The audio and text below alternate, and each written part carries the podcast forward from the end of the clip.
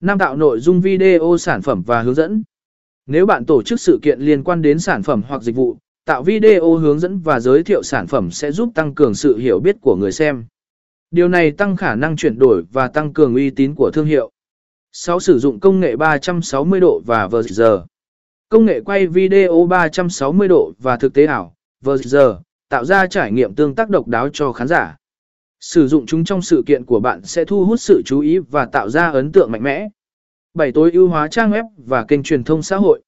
Đảm bảo rằng trang web và các kênh truyền thông xã hội của bạn được tối ưu hóa để chứa nội dung video của sự kiện.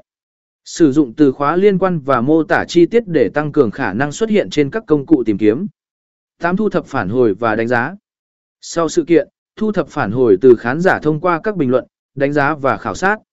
Sử dụng những thông tin này để cải thiện sự kiện của bạn trong tương lai và tạo ra nội dung video chất lượng dựa trên những góp ý của khán giả.